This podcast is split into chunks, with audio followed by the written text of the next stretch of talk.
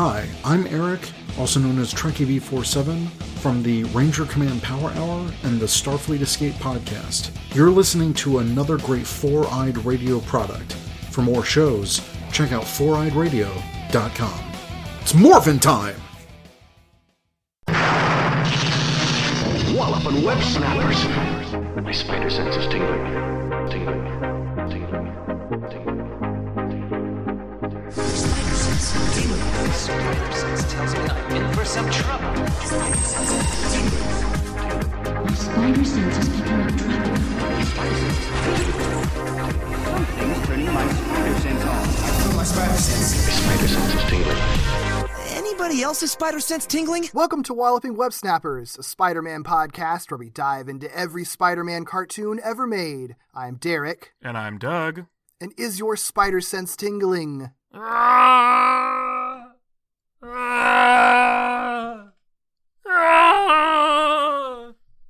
Yes. To listen to this show, find us on four eyed radio dot com and wherever you get your podcasts. This podcast is brought to you by Revenge Lover Designs, illustration and design that fit your personality. For samples and inquiries, visit revenge lover dot com. Here we are, y'all. We're still with the twenty seventeen Spider-Man show, also known as Marvel's Spider-Man, also known as Spider-Man in parentheses twenty seventeen, also known as Marvel's Spider-Man in parentheses twenty seventeen. Beautifully done.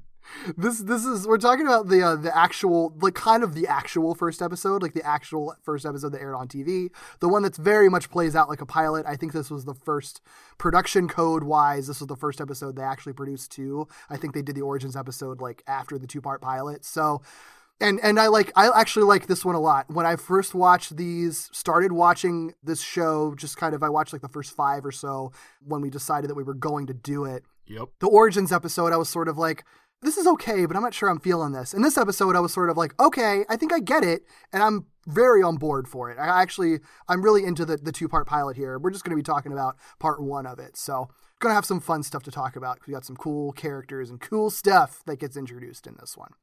If you want to watch along with us, this show is very easily accessible on Disney plus.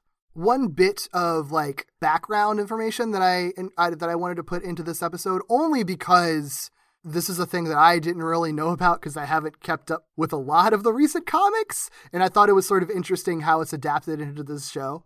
The title of this first episode is Horizon High. The setting of a lot of this show is at Horizon High. So there's I have a quote from the uh, story editor, Kevin Shinnick, about Horizon High, because it's the kind of the major part of this show, right?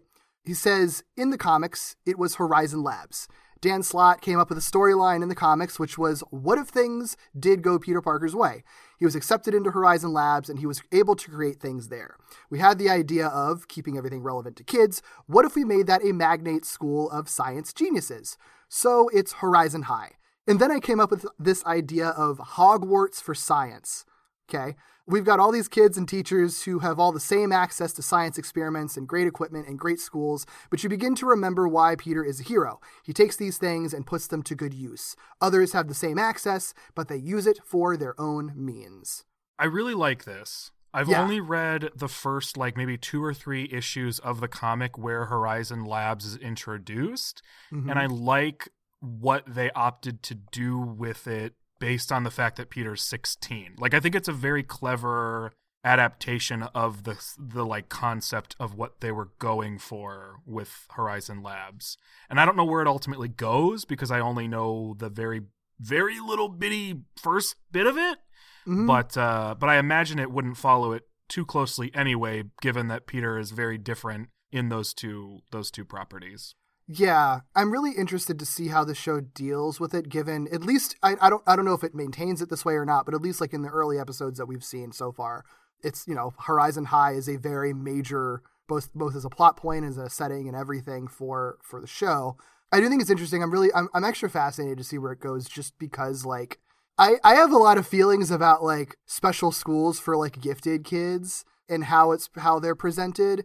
I'll have more to say in the second episode because I'm actually kind of pleased with how they present some stuff. But mm-hmm. I think the general idea of like schools where kids are told that they're like the best of the best and able to like leave public school and given extra opportunities to to get from there. There's a conversation to be had about like how our generation, in terms of like being quote unquote gifted and like the certain opportunities you were given from that or weren't given from that, like how that sort of affected lots of people um, negatively.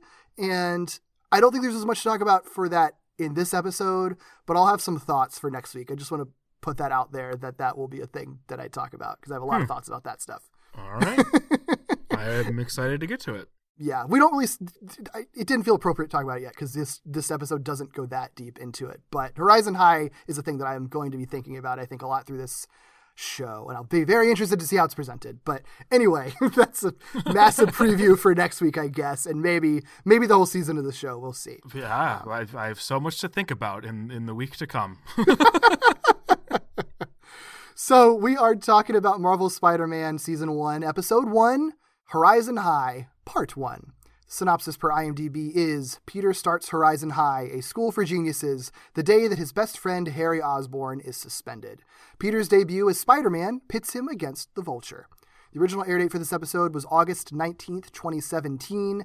It was written by Kevin Shinnick, who we've talked about many times. It was directed by Philip Pignotti, or Pignotti. I, I did not actually look up how to pronounce these names, unlike you, Doug, so I did bad at my job. It's just my personal resolution. You know, you, you do whatever you want. uh, so I get to look like the bad one. Awesome. Uh, he was a uh, director.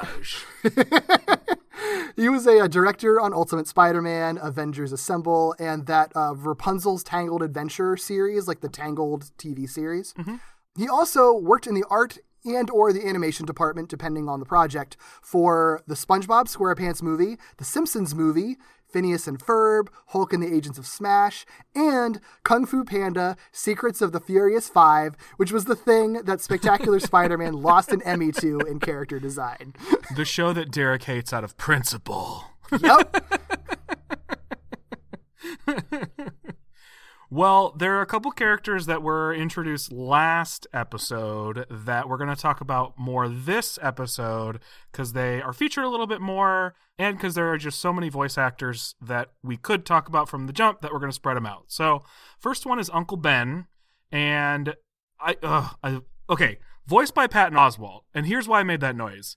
I'm going to mildly spoil something from like a couple weeks from now because you and I both watched maybe a handful of episodes. Mm-hmm. But anybody who's watching a Spider-Man show will expect this character to eventually appear at some point.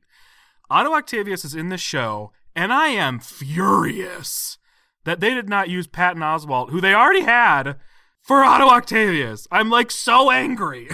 Well, so mad. There's a very particular reason so for perfect. That.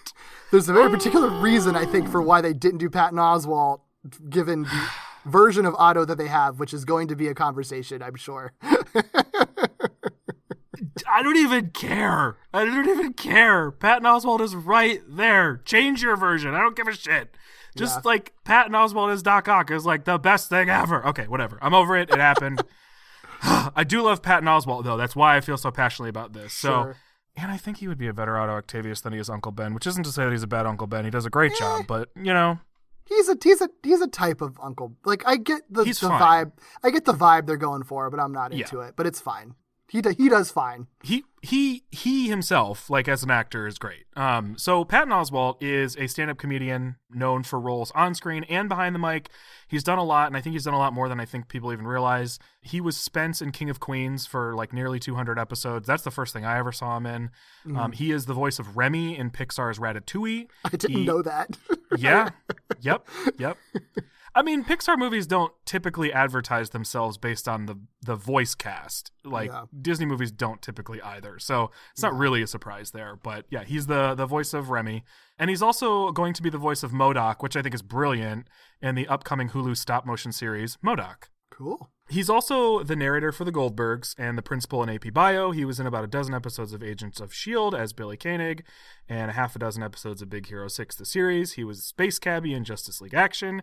And he was Max on Mystery Science Theater three thousand, The Return. Mm-hmm. And just a fun fact, one of his earliest voice roles was in an episode of Batman Beyond as Eldon Michaels, the original mm. writer for the V R game Sentries of the Last Cosmos, which is featured a few times throughout Beyond and the Zeta Project. Interesting. Our Aunt May in this series is voiced by Nancy Linari, who also voices May Parker in the P S four Spider-Man game, uh, which is very cool, but again, not surprising. We talked about this last week where there's going to be a lot of crossover in that regard.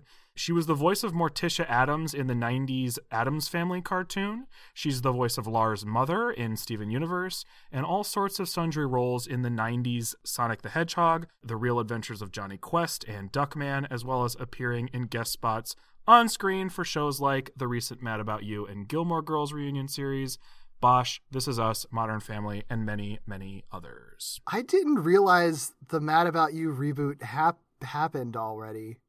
But yeah, it uh, wow. happened last year. Wow. Wow. Okay. Guess that came and went. All right. I am so excited. And I had no idea that this character was in this show, let alone a major character, because I didn't know Horizon High was a thing.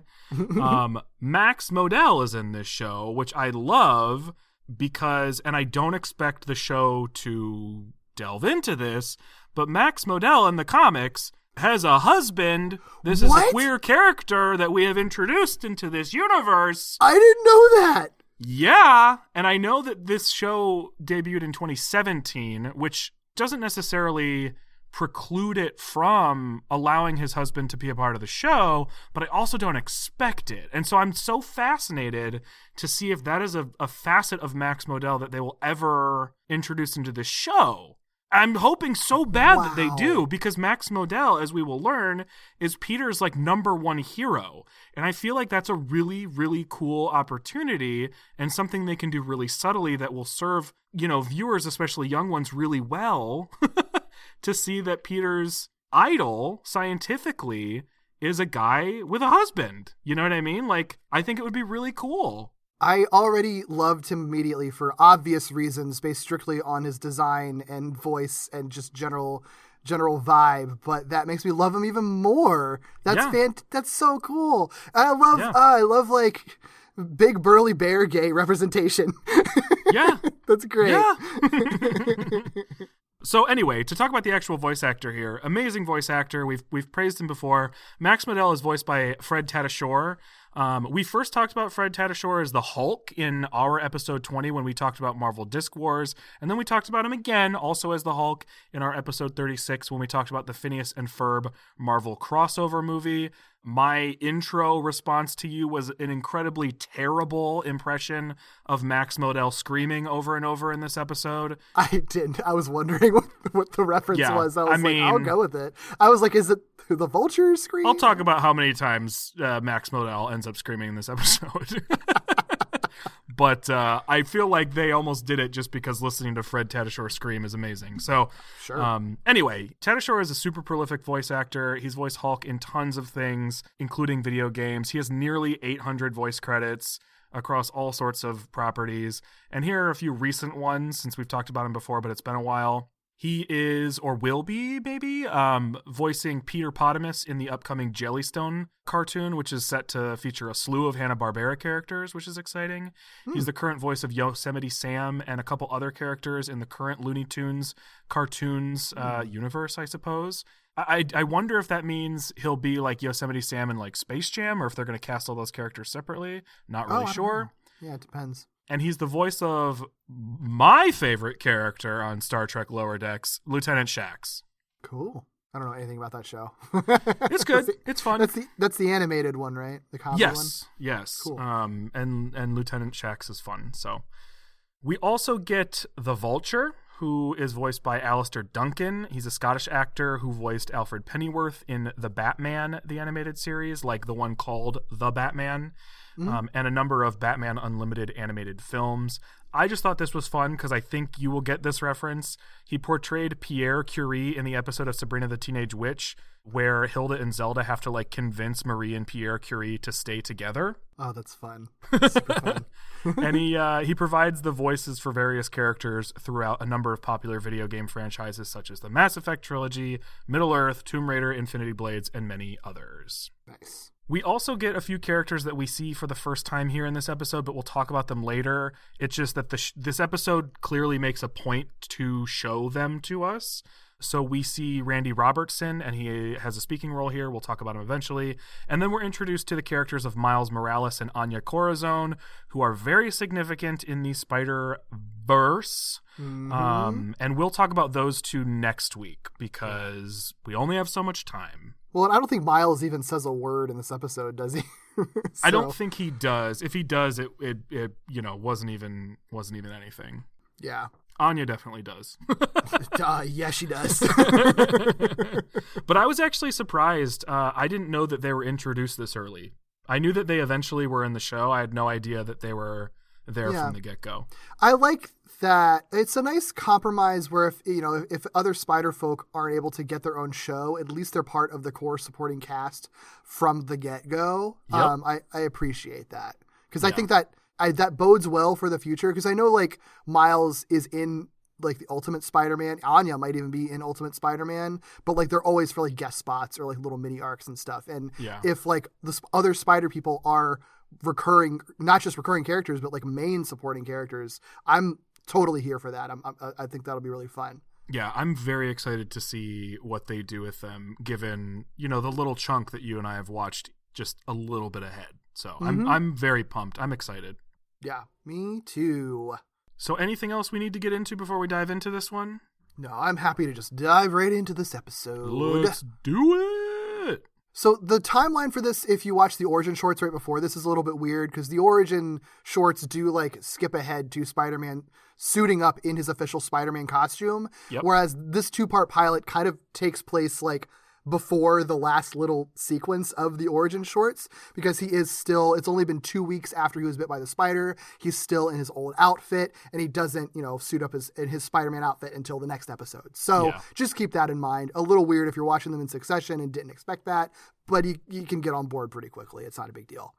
So, like I said, two weeks after Peter is bit by the radioactive spider, he is spotting an attempted burglary of vibranium, actually.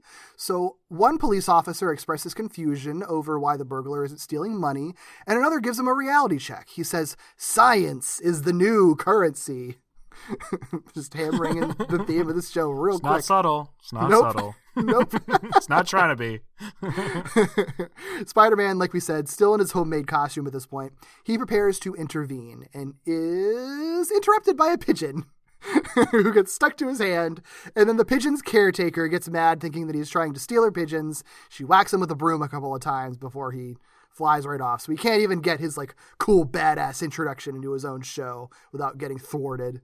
Genuinely caught me off guard. Genuinely, right? I was like, wait, what? Like, what? I thought you were going to jump into action here, buddy. Yep, yep. But they use this as an opportunity to sort of, like, fill in a little bit more because this is the pilot from what we saw in Origin. So, like, they, they build upon that a little bit. So this happens where he's, like, about to address this burglary. He gets interrupted. He's got this lady, like, trying to hit him with a broom and pigeons all over the place.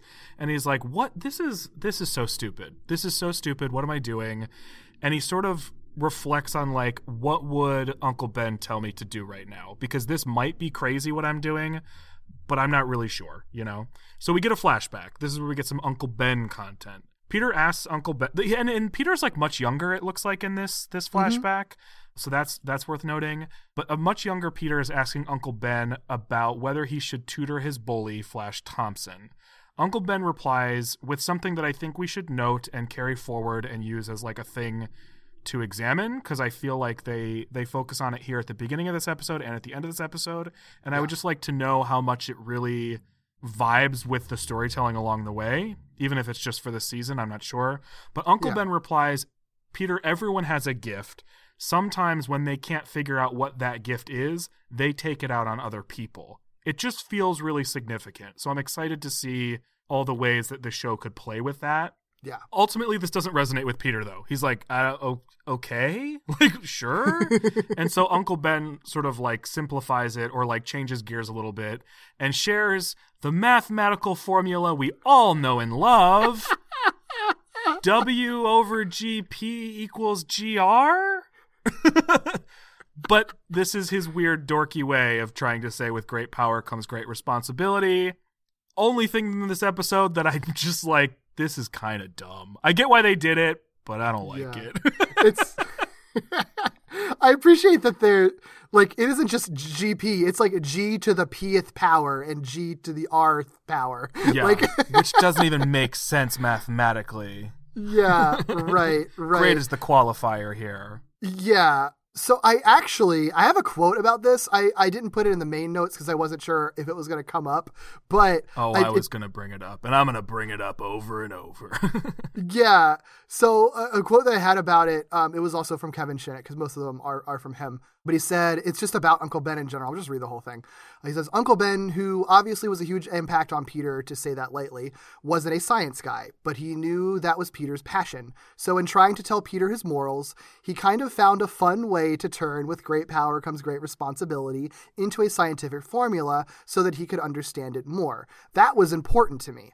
Uncle Ben understands his nephew's strengths and thinks, what's the best way he'll hear this? So he comes up with this formula. It's a goofy formula, too, since he doesn't know much about science, but he takes a stab at it. That means a lot to Peter. Not only is it a lesson, but it's obvious that Uncle Ben knows who he is and that science is a big part of his life. So, like, to be fair, it's meant to be, like, really goofy and stupid. No, and I get it. Peter's not responding to the mathematical formula so much as, like, Uncle Ben's attempt to do it makes it very clear that Uncle Ben cares about him. No, I know. All of that is very clear in the episode. Like, none of that is cryptic. Like, Ben literally says, like, hey, kid, science isn't my thing. Because Peter looks at him like, what are you talking about? Like, that's not even – that's not a thing. And it's all wrapped mm. up in this conversation that – that Uncle Ben is having with him, where he says, actually, like, quite literally word for word, some of the things that Shinnick just said about, like, I'm not a science guy. And yeah. um, you you you can tell in the moment that he's trying to appeal to Peter. I, I get it. I just think the formula's dumb. We're probably going to see it a lot because he literally has a picture of it on his phone. He takes a picture of it and carries it with him everywhere. So I get it. Like, and I think the episode does a good job of of portraying exactly what Shinnick is talking about. Like, he did a good job of portraying that in this scene, mm-hmm. um, which is good if that was his intention. You know what I mean? Yeah, yeah. I think it's I think it's sweet. And Peter's a big dork, so he's going to respond to big dorky things. I guess, but, but it is it is silly. Makes fun of his uncle for this. Well, either way, the as nonsensical as the formula is, it does remind Peter um, of, of that great power, great responsibility mantra. So he decides to pursue the vibranium burglars. He manages to land on their getaway vehicle and uh, uses spider sense to calculate how and where he can redirect, flip, and immobilize the vehicle at a nearby skate park, which I, I like that because I think that's a kind of an elegant way to sort of weave in, like, the Peter being a scientist aspect. Because this isn't, that's not a new thing that Spidey can use his spider sense to, like, get the right angle on things. Like, that's been used before. But since we know that Peter is already, like, a science geek, in this case, it's sort of like he's able to weaponize his spider sense because of his scientific knowledge of how things work to, like, calculate this out. Like, it almost makes more sense for this version of Peter to be able to, like, do that explicitly, which is kind of cool to me. And the way that they portray it is very cool because they do – they basically slow everything down from his perspective. So instead of just – I mean, they do the spider sense effect, but you kind of get to experience his spider sense from his perspective, which, I mean, it's not revolutionary. It's just sort of like he has heightened senses so he can process more information all at once. But I think what it does is it highlights exactly what you're talking about, which is like he's not just reacting. He's like using it to his advantage scientifically. Very, very cool. Yeah, I agree. I, I'm expecting to see a lot of stuff like that in the show where it's like it's not revolutionary, but they're taking classic standard things and sort of like implementing them in really solid ways and then having just like slightly tweaked spins on them enough to like fit because of the where the show's perspective is coming from. So like it's all really familiar, but it's like, oh, that's a cool way to like look at it, even mm-hmm. though it's the same thing we've technically seen before, you know? Yeah. So he briefly enjoys his success at you know, stopping this vehicle and sort of stopping this crime. But his victory is interrupted when the Vulture attacks, which I was not expecting. That was much sooner than I would have would have bet on. Yeah. Um, the Vulture claims that the burglars were his henchmen, and he unleashes a sonic attack on Spidey, which I also was not expecting. So after a moment that uh, was conveniently as long as it takes to flash the title card, uh, Spidey makes himself a set of web earmuffs, using this as like an opportunity to strike back while the Vulture is still like doing his sonic attack. He lands a web on Vulture, pulls him in towards him, connects a kick, and this surprises the Vulture because he did not realize uh, that his sonic attack wouldn't work for very long. What do you think of Vulture's costume and design? I like it a lot. Yeah, I think I, I think a lot of Vulture costumes are ugly and really unappealing, and this one is not. So I'm here for it. I, I also wonder, I'm curious because we talked about the character Starling in the Miles Morales comics, and there are some design cues that are very similar, and I oh, don't know yeah. if that's because both of these characters are based on a Vulture costume I'm not familiar with, but it is a Vulture costume I really like. I like the way that they do the visor. I like that, you know, there's not that weird sort of like vulture-y ruffle that I get. I understand why they do it, but this is much cooler, much more contemporary, and I dig it. Yeah, I love the beak helmet visor thing. It's really cool. Yep. And I like that this Vulture has the, it's not just flight, but he also has those sonic powers that are implemented mm-hmm. really well. I like, oh yeah, I mean, you know, this Vulture does not have much to him at all character-wise in this episode, but in terms of how they use him as just a villain and how he looks and, and, and, and like his power set and everything, I think, I think he's well utilized for their first villain, which I think we almost even sort of said that a little bit for, for the first episode of Spectacular Spider-Man, because Vulture was also the first villain in that one. Like, he's such an easy villain to sort of implement if you don't want to have an intense villain story and just want to have a villain in an episode that's recognizable. Like, mm-hmm. you there isn't you don't need to have much to the Vulture. You can you can make a complex Vulture like Homecoming did, but you don't have to, and still he still works as Vulture. And I think they use him really well in this for Spidey's like first supervillain, just like Spectacular Spider-Man did. It's also a great supervillain powers wise. Like, it's the perfect villain to have Spider-Man fight as he's figuring powers out,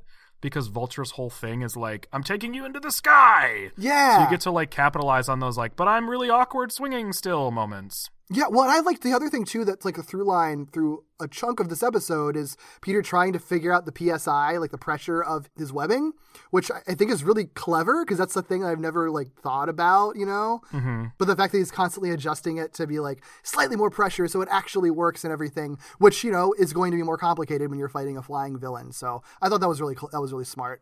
Yeah, I thought that was I thought that was neat. I will be curious to see what they do with that, if much after this point, and if so, how, because I like it in the way they've used it to the point I've seen. I could also envision myself getting annoyed with it if they don't either conclude that as a thing he's figuring out or continue to use it in innovative ways. You know what I mean? Mm-hmm. But I dig it. I dig it as like a, a dorky equipment thing. Yeah. Yeah, totally, totally. So the two continue to fight, and Vulture pulls Spider-Man into the sky with the intention of dropping him, which makes sense. We see this over and over with Vulture. It's sort of his thing. Unable to shake Spider-Man, though, Vulture ends up crashing Spidey through a rooftop greenhouse, and Spider-Man ultimately uses his webbing to slow down and kind of toss-ish Vulture into a Daily Bugle truck. So this sort of like concludes their first meeting. It's sort of brief, but it gives you exactly the impression you need and exactly the impression Spider-Man needs of what Vulture is capable of doing. Yep. So the police move in to apprehend, but the Vulture escapes by creating a classic dilemma. Save these for civilians or, or pursue me. Because he basically like, wait, what, he had, there ends up being a bunch of like debris and stuff falling down.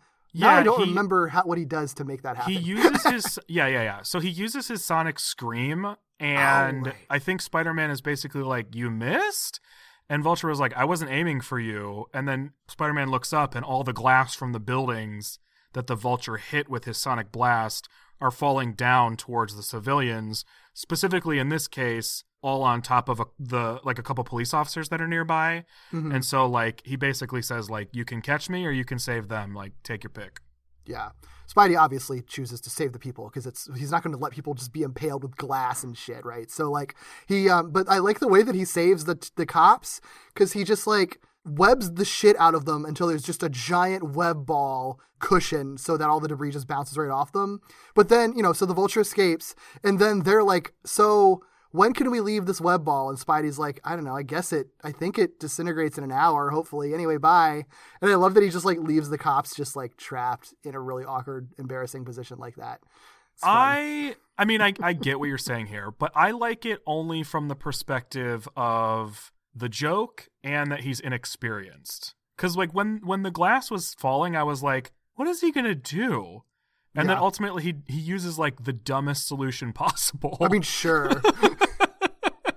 And I was genuinely like, what is he? That's what he's? All right. Like, that was, like, my in, in real-time reaction. Yeah, I do notice that this Spider-Man, at least in the, the, the these first few episodes, does a lot more with, like, web balls and web mounds and just, like, putting the yeah. web together rather than, like, making, like, he makes parachutes and stuff sometimes, but, like, he does less of making things out of it and just, like, shooting webbing and more just forming it together into, like, big bouncy things a lot, which is weird but he fun. Does like, like web constructs, you know, yeah. like in the like um like specifically referencing, like, lantern constructs. It's like, I'm gonna make a solid object out of my webs. Yeah, yeah, it's interesting. I wonder if they're going to address Peter having to, like, make his web fluid and how expensive that is, because he uses a lot of webbing whenever he uses webbing. He uses a lot of it all well, the that, time. That's what I'm, that's why I'm saying it's, like, the worst possible solution is, like, I'm just going to use literally all of my web. Because um, what I mean, what ends up happening is, like, all the glass does fall on the police officers, but it falls on the web ball. Yeah. And luckily, none of it falls on, like, their heads, I guess. Otherwise, Spider-Man would be facing, like, you know, a real failure of a situation here, but uh, you literally trapped them in yeah. the, so that to get yeah. it bailed by the degree. By the degree. Well, after this happens and Vulture escapes, we cut to later in that day. So um, we see Harry. He's in his he's in his fancy vehicle being driven around by who, by no coincidence, looks exactly like Bernie Sanders and is named Bernie, which makes sense in universe. But looks exactly like Bernie Sanders. I don't get, I don't like it, and I don't get it. I don't if, understand why it's happening. It is very clear what is happening, but I don't yeah, understand why it's happening. I think I don't like it because it's not like a fun cameo. It's like, oh, the, the Osborn's butler is Bernie Sanders. Like, that feels condescending, I guess, but I don't know why, like, and how. Like, I don't know the reason for why they're doing it. It's weird. I didn't even think of it that far. Like, it's just literally like his, he has, it's Bernard, right? Like, that's, It's it's I guess so. He's had well he's had a butler named Bernard before, right? right. Like, I'm not making that up. Yo, so no, I mean, I literally right, think yeah. they didn't go further than just being like, Bernard is like Bernie, and at this point this would have been in production the year that Bernie Sanders was, well, I don't know exactly the timeline, but Bernie Sanders was running for president in twenty sixteen, and so I think it literally is just somebody being like, wouldn't it be funny if Bernie looked like Bernie Sanders?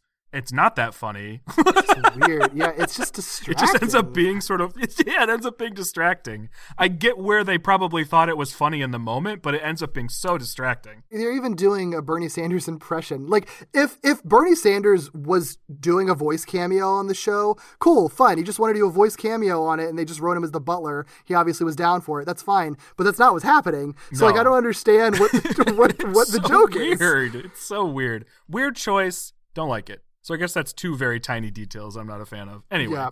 none of them matter. So yeah. ultimately, Harry's personal driver, Bernie Sanders, uh, drops him off to meet up with Peter before school.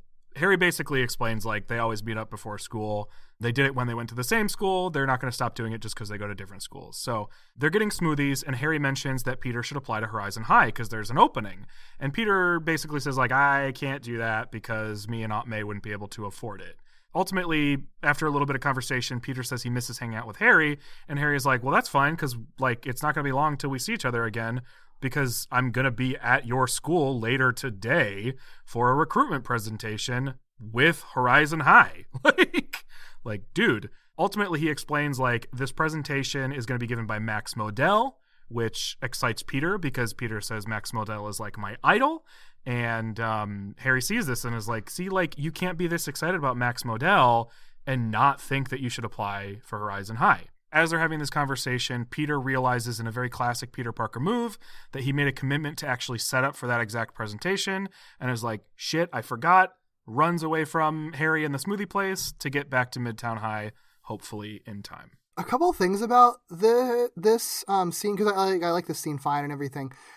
When you were watching it, was the sound mixing like really weird in like this and the other scene in the smoothie restaurant, like where the background music was just felt like way too loud? Oh, okay, gotcha. I was like, I didn't notice anything weird, but yeah, the the the music was loud enough that I thought that another tab on my computer had opened or something. Yeah, it's really weird. Like you have, it's a, it's not like you can barely hear the characters, but like. You have to work to differentiate the characters because the music is like almost on the same level as their dialogue. And it happens in this scene and when they return to the smoothie, yeah. the, the smoothie restaurant, but then doesn't happen in like following episodes when they're there. So it feels like that was like a weird mistake that I'm surprised didn't get fixed for reruns. Cause like it sounds like a rave in there, like with how loud the yeah. rock music playing is. I like it's real. Get why the music is there. It's supposed to just be like background music at a restaurant, but it's like, yeah, yeah it's very, very prominent. It's too, yeah, it's just, it's just too, I think, yeah, I think the, the mixing was just, the levels and the mixing were just off, I guess. But yeah, yeah it was just really off. I was just surprised because that's not like a mistake that I feel like happens that often. I'm sort of surprised it didn't get fixed even for reruns if we're streaming later, but it's not, it's not the worst thing. It's just like, that's weird, but okay. Yeah, it's a little confusing. I could see it being a choice and then somebody being like, actually just don't do that again, please. Thanks. Sure. Sure. Yeah. Yeah. Um, the other thing I do like, and it's more addressed in the next episode, but I do like the idea where it's like, there's a great opportunity for something that Peter really wants to do that he's perfect for. And the only reason that he, he doesn't feel like he can do it is because he's not privileged enough to do it. Like he doesn't have, like he, he knows that he's not in the right, like financial class to be able to, to do that. And I like that the show's like directly calls that out. Like it's like, yeah, I love it, I would love to, or like, he's almost in denial about it. It's like, no, I won't be able to do it. And it's like, no, you're he's only telling himself that to like soften the impact that like, no, he does want to do it, he just knows he literally can't because he can't afford it, and even though that's really unfair. Yeah, well, and it's it's uh it's a it's a lot of things. I mean, it's that, it's the fact that like Peter is sort of Uh, like preserving himself from the disappointment, and that doesn't allow yeah. him to see opportunities. Because yeah. like ultimately what we'll find out is there are opportunities. Like it's possible. It's just that like, yeah, he's he he sees it one particular way because he's a sixteen-year-old kid, and uh, he's just like sort of protecting his own feelings. Yeah, yeah. I like it. It's like more depth than you would expect from just like a few conversations and, and just sort of the setup for the for the episode. I like it a lot. Well, I think it's I think it's straightforward, but it has real world depth and complexity. Yeah. You know what I mean? Yeah, definitely. Like it feels very, very simply Peter Parker, but it, it it happens to exist within a setting that so many people in the real world can appreciate. Yeah, definitely, fully. I also, I really like the transition where he's just like, oh yeah, I even, I'm so excited. I even planned to come in and set up today. Oh no, I said I'd come in early and set up today. And then he runs out. I love that. Really good. I, I think the comedy in this show is, is pretty, is, is pretty good. And I'm sort of excited to see it, um, see it evolve, because I feel like it's one of those things that can only get better. I think it's on the right track. Mm-hmm. And I, I think that it's, it will be good if they continue to evolve it. Because I wouldn't call the episodes that we've watched, like, especially funny at any really given point. Like, there might be funny moments and stuff, but, like, I'm not entirely sure that I could argue it has, like, a strong comedic style to it.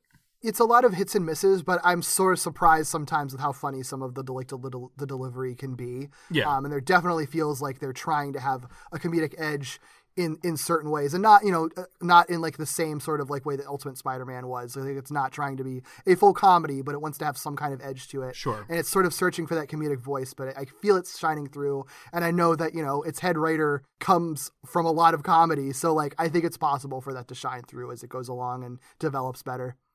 So ultimately, Peter does end up at Midtown. Not where I would have expected him to be, though. He's like working in a science lab, and Liz Allen like finds him there too and is like, dude, you said you would help us set up. And Peter's response is so weird because he's like, well, I figured since I wasn't going to make it on time, I would just work on homework instead. What? You just you ran were, there. What are you? Right. You just ran there to, to, to like make sh- like, because you forgot, like it was very strange to me, but yeah. It does highlight the fact that Peter Parker really doesn't have any sort of like social footing or real, like, um, real, uh, I don't know. Like, he just doesn't have any connection with anybody but Harry. Like, once he's not interacting with Harry, like, he loses his ability to just, like, be a human being around other human beings. And we don't just see that here. We see it, like, consistently throughout, like the way that he interacts with people just in general. Yeah, and people tend, a lot of students just generally very clearly just don't like him. Like, yeah. People tolerate him at best. Like, Harry really is the only one that seems to get him in any way. But not in, like, a hostile way. Like, with with a couple key exceptions, it's not even like people hate him. They're just sort of, like, bothered by him because yeah. they don't get it. And they're just like, oh, my gosh, like, what? What are you, like, chill, man. Well, he is, like, he's an annoying kid. Like, we we we see all shades of him, so, like, we get him a little more, but, like, if you were just to walk into a room and have him talk in the way that he talks to the people in the scene, it's like, oh my fucking God, shut up. Yeah, he doesn't, yeah, he just doesn't know how to interact with humans. And, like, and yeah. it makes sense because, like, Harry knows him well enough to just, like, cut him off comfortably. And it's, I actually think it's cool the way that they portray that, because Peter is never bothered when Harry cuts him off. He's almost, like, appreciative, I feel like, to a degree, where it's like, oh, yeah, I guess I was kind of, like, rambling. And I think it's a cool way to show their relationship, because I think it demonstrates a level of familiarity and friendship that translates really well into other situations when Harry isn't there. Somebody yeah. could. If Liz Allen became his friend, Liz Allen would do the same thing Harry's doing, which is like, Peter, you're not making any sense. Let me ask yeah. you this again, you know? And I'm I'm excited to see who he becomes closer with once he's at Horizon High, because, you know, people are gonna, there's a lot more kids who are maybe on his same, like, intellectual wavelength probably that he'll meet there. Yeah. And, like, who he sort of is able to, like, vibe with because they at least have that similarity. Like, I've never felt so invested in, like, who Peter's going to become friends with that I have on this show, oh, just because of how they've set him up to be, to be so lonely and awkward, you know? Yeah, yeah. So Liz ultimately says, like, well, f- forget it. Don't worry about it. Randy helped me anyway. Um, Randy shares that he's writing a story on Max Modell for the school paper. Uh, we actually, the, a lot of characters just, like, walk into this scene. um, yeah. Randy shares, so it's just going to be a bunch of, like, disparate sentences that all connect in a way. But Randy shares that it's cool that a school for geniuses is recruiting at Midtown. Um, this is where Alistair Smythe just sort of, like, swoops in and is like, oh, I, hi, I'm here too. And he, he does that just to shit on Horizon, basically to be like, well, they must not be that great if Harry Osborn is there, which is funny because we will eventually see him obsessing over Horizon High. And then Spencer Smythe, like, further interrupts to just walk in and say things. Um, and his his thing that he's going to walk in and say is that Max Modell sucks. Um, and he calls him an overrated lab assistant and a fraud, which, again, we are going to see him obsess over Max Modell. So very, very clear and not subtle and not meant to be subtle, like, exactly what Alistair and Spencer Smythe's relationship with the things that they want but can't have manifests as. And actually, those characters are one of the first sort of things that, like, rang the bell for me as far as, like, what Uncle Ben was talking about and how characters may act in this show. Yeah. Because he talks about, like, gifts and not recognizing things, and how when you don't see the thing that you are or that you have or whatever the case may be, that you take it out on other people. And that is exactly what we've seen so far and will continue to see in this episode and beyond. Alistair and Spencer Smythe doing. Like, they're just very vindictive characters, and they just constantly take digs at other people, even when you know they admire them or want what they have. I like that reading a lot. And I, yeah, I'm very interested to see how that continues. Because huh. I don't think that will end with the Smythes. I I, no. I, I can't imagine. I, I think if they are supposed to be the most obvious example of it, there's going to be subtler or more nuanced examples of it down the road. Yeah. I will say, knowing what I know now, that I, what I've learned tonight about Max Modell, I know this isn't what's actually going to happen, but I until... know what you're going to say, maybe. Until I am explicitly told otherwise, definitively told otherwise, I believe that Spencer and Max are just angry exes. I think Spencer... Oh, that's not what I thought you were going to say. Yeah, that was that was my vibe. I, I just thought I... you were going to say that Alistair has, like... Like, uh, uh, like, basically wants to fuck Max, but, like, Max is unavailable to him because he doesn't like him. Ooh. Oh God, which one do I like better? I think I might like the la- your idea better, because I don't like that Spence that Spencer and Max were ever in a relationship. Yeah, but I could oh God, see did it. I say I Alistair on accident? It. I mix their names up all the time. Oh, we know what you, you meant. The you meant the the man. I very much meant Spencer. Everybody, if I said Alistair, I meant Spencer. Yeah. Well, Alistair might have might have a crush on Max, might have a high school crush on Daddy Max. Don't need too. to get into it. um, yeah.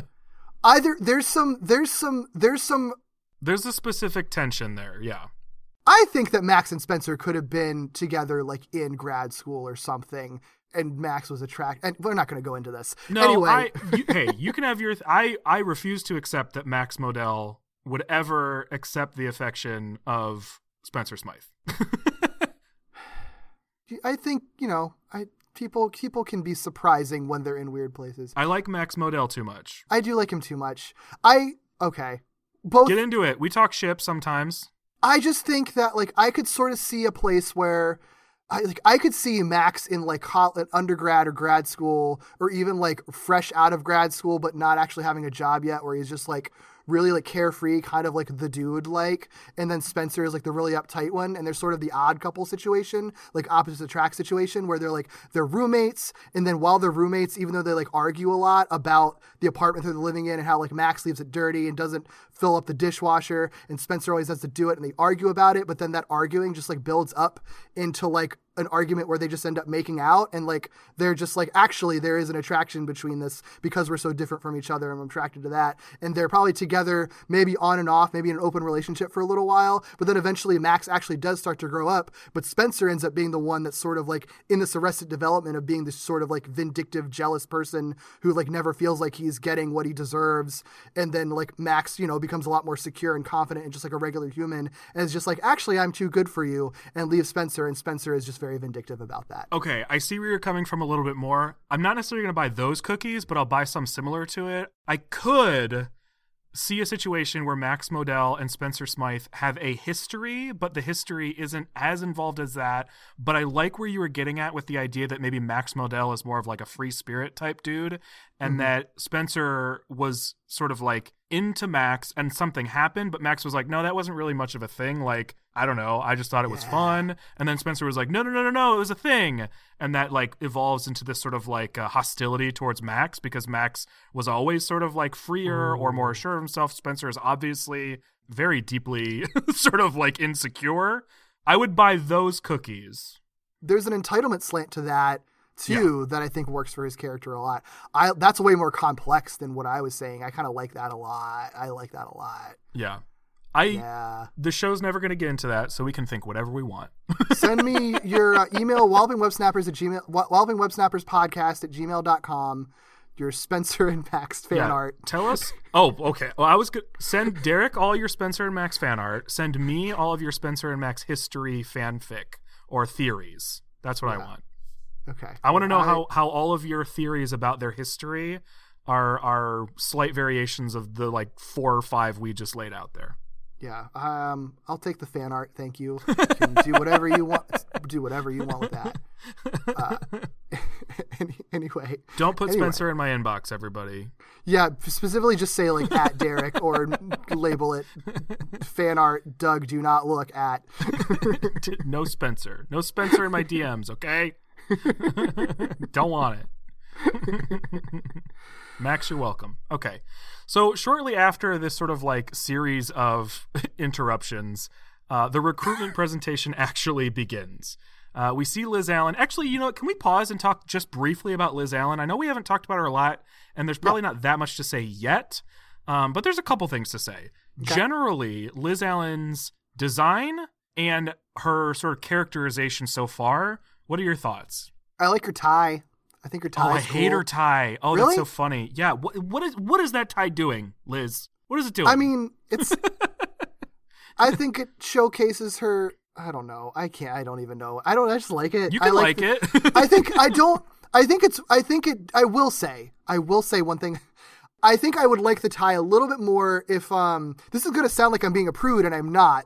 I don't. I, I actually don't really like how open like the tops the top of her shirt is, like where it ends up looking really messy. Like I, I can I can get into that a little bit, but I sort of feel like when she's like introducing uh like, you know, a, a guest speaker, it feels weird when she has like this messy like button up that's like like really far unbuttoned in a tie that's like not tied up at all. Like for that, like that ends up feeling kind of messy. Like I would, I feel like maybe she's, it's, she seems a little too uptight for that sort of like chill, but also not but, but I also see, kind of chic look. I don't know. But see, that's I don't what really I know. Is, I don't really know actually. What that's I feel like. Okay. That's why I wanted to ask you though, because I think there's a little bit of confusion on my end, and it sounds like on your end too, because I feel like her visual characterization is one of almost like like a like she's a little bit messy. Like she's almost like yeah. disheveled. Like yeah. even in her hairstyle, like her hairstyle is sort of unconventional. It sort of carries itself, I think, and it's hard to say. We talked last week about the animation style. Sometimes like a lack of detail is confusing, and in her case with her hair, it's very confusing. I'm not really sure what it's supposed to read, but in conjunction with the sort of like open shirt and like very low tie of it all, it just feels sort of like unkempt. And I don't know if it's supposed to read that way because it doesn't mesh with what otherwise feels like an uptight version of Liz Allen. I get it. No, I get it. I get it. I got yeah, it. I got me. it. She is, so she is, she's uptight, but, but as we see in this episode, she's also like doing a lot and very exhausted while doing a lot. I think okay. that she's the type of uptight who overworks herself. So it's sort of like she probably starts the day with a, like a tightly buttoned shirt and a nicely tied tie and a beautifully combed hair and everything looks prim and proper. But she is doing so much, it is pulling all-nighters constantly that like it just she always ends up looking like the tired, disheveled journalist type archetype. You know, whenever you see like totally.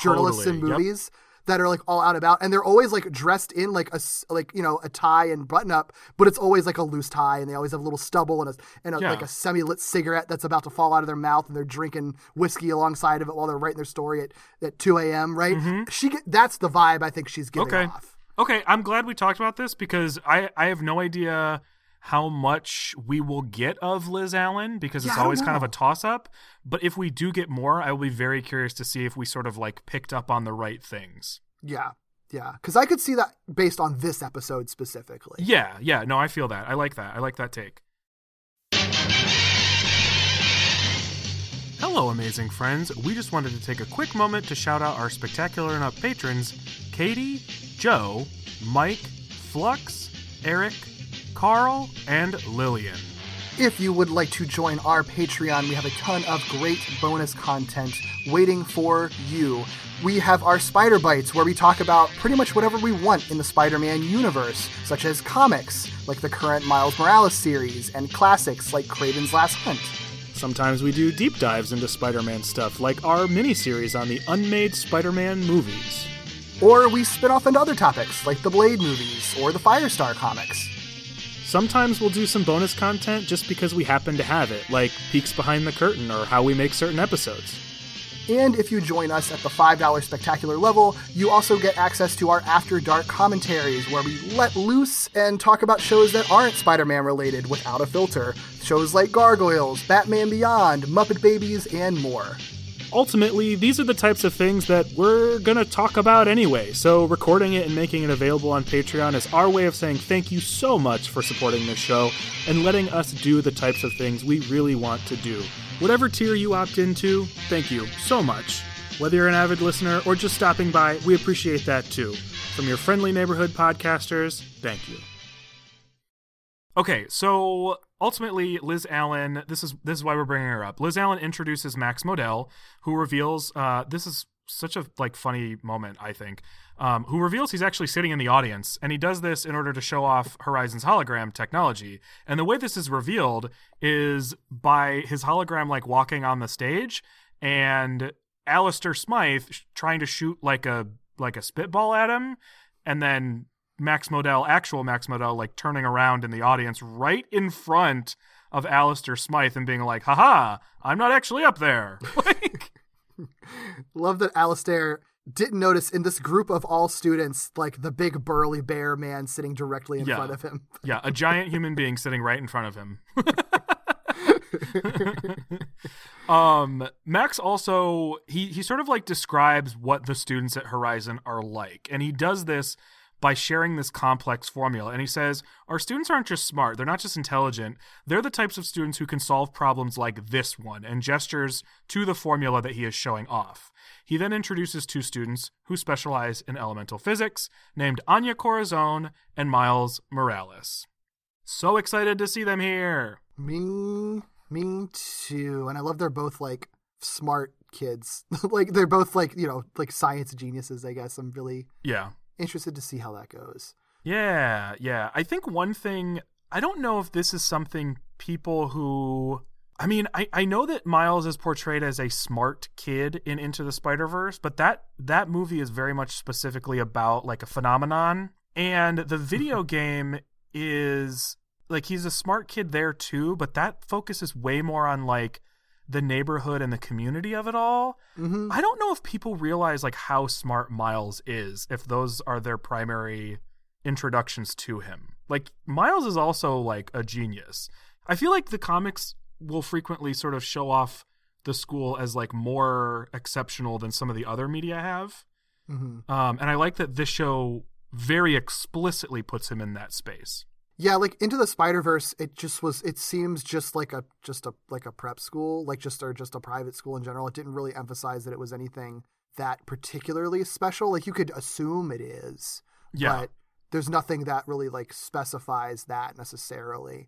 And it's okay, I think, for the story they're telling, which really yeah. has nothing to do with his school outside of it being something that plays into his sense of not belonging, right? Like, it's yeah, not about or, the school, it's about the setting.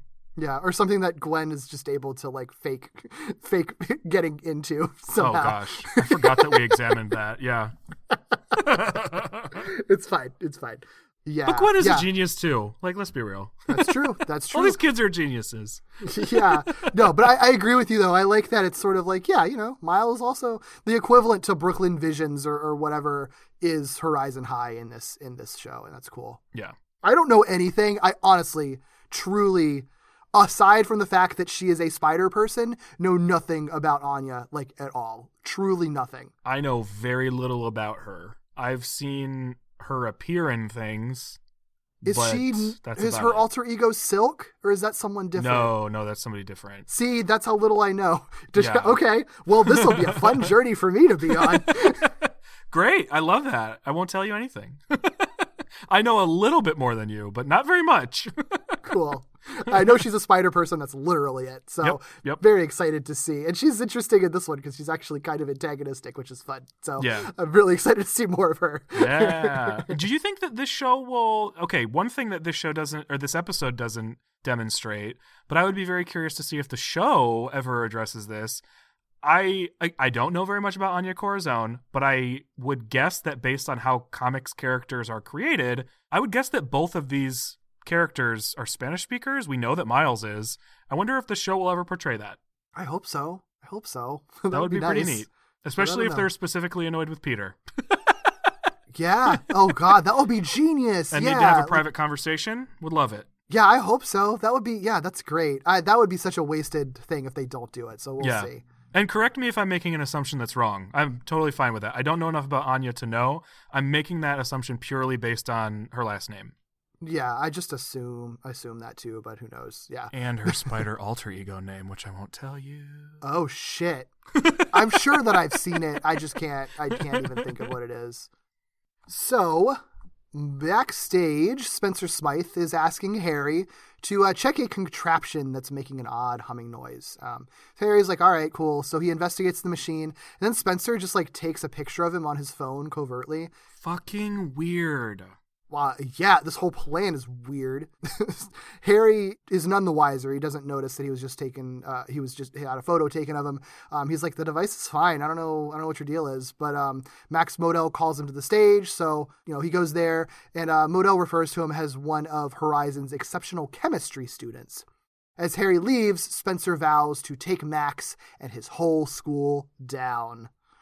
How far into this series do you think this, at least Spencer Smythe, will be a focal point? Because I feel mm. like it's so thick that he's supposed to be sort of like our first primary sort of antagonist to a degree. But I can't imagine that with how thick this is, that he's like a long-term figure. Yeah, because it's also tied up into like the mystery of like what Max's actual backstory is, because they refer to him as being a fraud, and I think they refer to stuff. I don't remember if it's this episode or the one after this where they sort of hint at something more in his in his uh, background, which I'm sure is tied up with Spencer Smythe.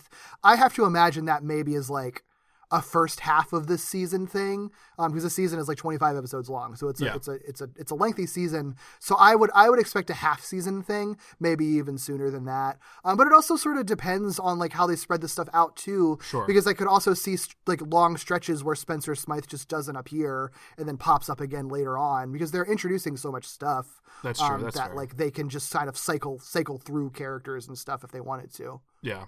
So like you said, Harry is called on stage, um, and Harry introduces Anya Corazon and the device from backstage, which turns out to be Anya's vibranium reactor.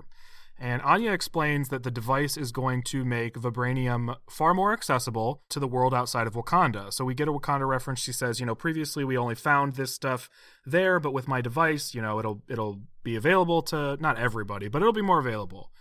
She moves to activate the device, and Peter's spider sense goes off. Anya does activate the device, and unsurprising to Peter, but surprising to everybody else, it begins to spark, and it starts emitting these, like, energy pulses. So disaster strikes in the auditorium. What was the vibranium reactor supposed to do exactly? Was it generating vibranium or, like, mimicking what vibranium could be used for? It's called a reactor. So I don't really based, understand. Yeah. I think the re- I think the name reactor is probably confusing based on what I think it's supposed to be doing. This is something that Spider-Man explains, like, just in a little bit, or Peter explains in just a little bit. But I know that the device is supposed to be absorbing vibrations, and that's mm. what makes vibranium so strong, is that it sure. absorbs vibrations instead of, I don't know, conducting them or whatever. Mm-hmm. Um, so I don't, I, my guess is that Anya's device is supposed to create the process of the characteristic that vibranium naturally has. I don't think it's making vibranium. So it seems like maybe what she's trying to do is generate that quality in other things. So like gotcha. maybe, maybe like, effectively she's like turning other metals into vibranium. Yeah, I could see that. Or like giving other things the quality of vibranium. Or it's like generating energy in the same way that vibranium would without the use of vibranium, essentially. Like if you were like sort of like creating yeah. like a, a faux nuclear reactor that didn't require any nuclear material, but still like produced radiation in the same way or something like that. Like I, that, I yeah, that's that's interesting. It's definitely um, not the destination, because the device itself is drawn to be like this wacky sort of like old school sci-fi junk machine. Yeah, like it's got like wires and like all sorts of shit poking out of it. So it's, I mean, I I, I think it, it's got to be like a relatively early stage of whatever her research is. Sure. So obviously there's energy pulses happening and there's chaos that's happening. So the audience is running from the auditorium, and Peter's like, cool, perfect opportunity to just slip away and change into my homemade costume. So it's getting closer. He observes that instead of the reactor absorbing vibrations, like you were saying, it's emitting them instead. So after saving a remaining student, the ceiling begins to crumble. Spidey kind of creates like a small spectacle just by being there. It's like, who's that guy? Um, as he kind of catches all of like the debris from the ceiling coming down. Um, so it's kind of almost kind of like his big, his big uh, entry into the world and big reveal as Spider-Man, essentially. Yeah. He runs towards uh, the device, does some of his science-y things because Peter's good at science, and he's able to shut the whole thing down. Uh, but unfortunately, in shutting the device down, it also sort of explodes and creates like a whole bunch of fires in the auditorium. So that sucks. That confused me at first. I was like, how did fire happen? Um, yeah. And I had to go back and, and like watch uh, to see that like, oh, I guess it's exploding. Well, the other thing that confuses me too, there's a couple of things, because then Peter's like, oh, shoot, I got to call the fire department, but I can't make a phone call inside the auditorium, um, which is sort of like, I'm sure someone else is probably going to call the fire department, but okay. But also, we'll see people, once all of this is fixed, we'll see people in the auditorium, even though I thought they all ran out and they should have all ran, run out when it caught on fire, but then they're there. It's weird. I don't really understand this whole sequence well, very much, but there's well, okay. So the people they, they like run from the pulses, but I get the sense that they were like maybe waiting and watching at the door, because when he catches the roof, they're like at the back of the auditorium. So I'm assuming that that's kind of where they're at. I I do sure they yeah they don't show anybody like in the space when the when they show the fires. I feel like I would just chalk that up to them sort of just like not filling in the background. Like I it, like yeah they could have just drawn like a couple people at the doors, and I feel like it would have vastly improved exactly what you're talking about. because it feels like they come out of nowhere once Peter stops the fires in the auditorium, which is sort of like, you guys are next to the door and the whole auditorium is now on fire and you're just choosing not to leave. That's okay. Well, I think there's a, yeah, there's a couple things they could tweak. One is that, right? Like, all they would need to do is show some people at the doors, show some people off to the side or whatever, especially before the fires start. And then I actually think the next thing, I think the next thing that happens too should probably be tweaked very slightly because of what you were talking about with like the phone call thing. I think they should have ditched the phone call thing. I think instead of him being like, oh, I can't make a phone call, I must do something about this, and what I am going to do about this is use Max's formula, which I've been working on in my head, to modify Anya's device and create an indoor rain cloud. I think okay. instead of doing, which which works, like he makes a rain cloud and it puts out all the fires and everything. I yeah. think instead of doing the phone call thing, he should have just had like a moment of excited, obsessive Peterismness in this show and been like, I know what to do. Because the other thing that's a little weird is like, they wouldn't be able to, and I know we're getting nitpicky, they wouldn't be able to have an auditorium without sprinklers, right? In a school? Uh, so like all they the would have had to do not, the all, school is so under budget that they can't even install like real sprinklers in the but they could have so easily, because this would have, I think this also would have worked with with the the next beat, which is Anya being like, what did you do to my device and why did you get everything fucking wet, in addition to her being like, you idiot, you broke my machine. Mm. Um somebody could have been like, also you could have just pulled the sprinkler, you know what I mean? You yeah. still would have had Matt, or you still would have had Peter sort of play on this formula thing. But I think a lot of the things that are like a little bit wrinkly about this could have easily been smoothed out if you just ignored the phone call thing and like dropped a couple people in the auditorium rubbernecking yeah. a little bit. Yeah, I, I agree with that. It's just a it's a it's just a kind of a confusing setup, and it's a combination of like, you know, the animation and also just like some of the dialogue, and it's just yeah. They get to a, a particular point that is important, which is that Anya is mad at him for messing up his device, which is going to set up their character dynamic. But also Max noticed that Peter used his formula and did save the day as Peter, which, you know, gets him in Max's good graces right off the bat. So like, those are the two important things to, to come out of this, essentially. Max asks about Peter and Harry introduces the two. Max is obviously impressed that Peter created an indoor rain cloud to put out a bunch of fire in an auditorium. That's a pretty big deal. And he shares that Peter's the only one that's been able to figure out Max's indoor storm cloud problem. Which Max even says he hasn't figured out. Like, that I think is a really big deal. Max didn't just, like, show this formula to see who could figure it out. He specifically says, like, I've been trying to figure that out for a while now. Yeah, no, that's a good point. Then Alistair Smythe, little shit, just runs in and is just like, I solved it too! But, like, the solution was on paper, which there was just indoor rain, so obviously it, like, blurred it all up. And Max is like, I don't know what that is, dude. Bye. Alistair literally says, like, Parker, with the clenched, shaking fists, like a complete supervillain. They're straight out of a comic book, those two. They really are. They're so over the, the top. The Smythes in this series, they're so over the top. It's so over the top. Yeah. I mean, almost, honestly, like, it, fe- it, it feels intentional at a certain point, given that, like, oh, again, one hundred percent.